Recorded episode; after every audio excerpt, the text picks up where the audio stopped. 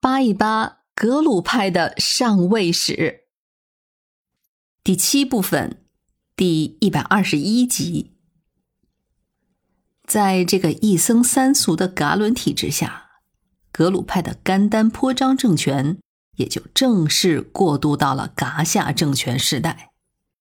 当然，这只是组织架构之间的不同，而且很多的机构都是渐进的，已经存在许久了。还有一点我们要重申的是，噶夏政府只是主管前藏地区的，主要就是拉萨和山南地区，林芝地区也只是主要是工部的周边地区。今天的林芝市当时还是不毛之地。上一集讲了，噶夏有一僧三俗的四位噶伦坐镇领衔儿，他们都是三品的官员。在它上面还有摄政和达赖喇嘛，摄政是二品官衔儿。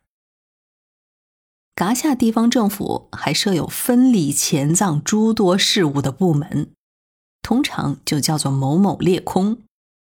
比如兹恰列空就是布达拉宫的金库，拉恰列空就是噶夏的财政局，协康列空就是司法部门，而雪裂空。则就相当于是布达拉宫的管委会，就只管雪城和它的周边地带。拉萨的管理是由朗兹夏负责的。不过那个时候的拉萨城非常小，也就是八廓街周围的这么一圈儿，周边是大片的拉萨河的河滩，零星的建有小昭寺这些建筑。噶夏还有一个叫做资康的部门，资康的字面意思就是审计，不过它实际上是财政审计一体的，就是稽查赋税执行情况的。另外还包括有委派、调遣和培训俗官这些事务。他的主事是四品的俗官，叫做资本。因为达赖是需要参加西藏的政治活动的，所以他还有自己的一套班子，这就是拉章。当然，其他的各个大活佛也都有自己的寺院，也就都有自己的一套拉章。达赖的拉章设有总堪布一人，叫做机巧堪布，这是基础的基，巧合的巧。机巧堪布也是三品官，与噶伦的地位相当。他负责着布达拉宫的一切事务，而且还保管着达赖的印信，所以这绝对是达赖的心腹。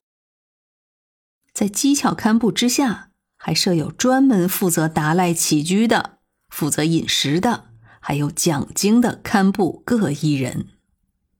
此外，还有九到十名中小堪布，那些也就是进士了。在达赖拉章和噶夏之间，还有一个部门叫做译仓，这是翻译的译，仓库的仓，所以译仓就可以理解成是秘书处。这是为达赖起草各类文件，并且负责保管和使用达赖印章的一个机构。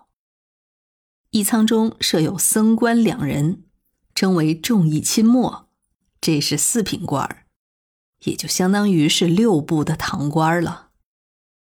另外还有三个六品卓聂尔，三个七品小众义。噶夏在初设的时候是没有藏军的，直到后来跟库尔喀之战之后，西藏才开始设立军队。于是也就设立了代本的职务，这就是领兵的官员，大概就相当于是团长吧。在他的下面还有儒本、甲本，还有定本，那算下来也就是营长、连长和排长了。上面说的就是噶夏政府的结构，在地方上也设有机巧。这就相当于是现在的专区吧。其实，西藏在解放后，包括设立自治区之后，长期以来也就是按照专区来管理的。地方机巧设有僧俗官员五名，总管着各项事务。在机巧下就是宗了，这就相当于是县。宗设宗本，那就是县太爷了。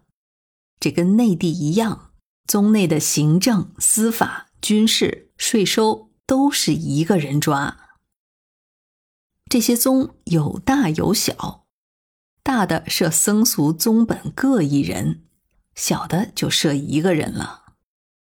宗根据大小分为四等，一等的宗本是五品官。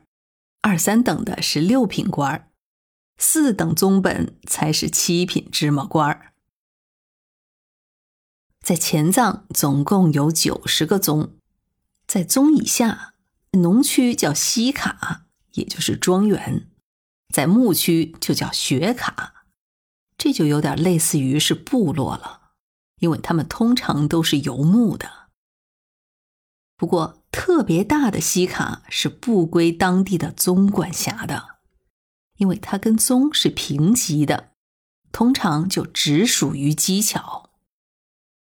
此外，归属寺院的西卡和学卡，各宗上也是管不了的。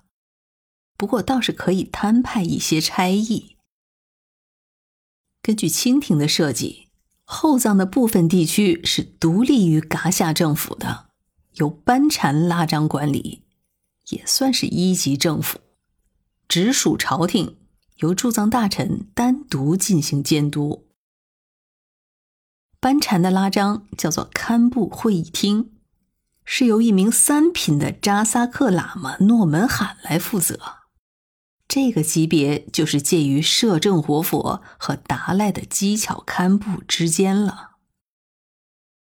在他之下也有一仓，还有管理班禅私人事务的一种堪布，名称和噶夏的差不多。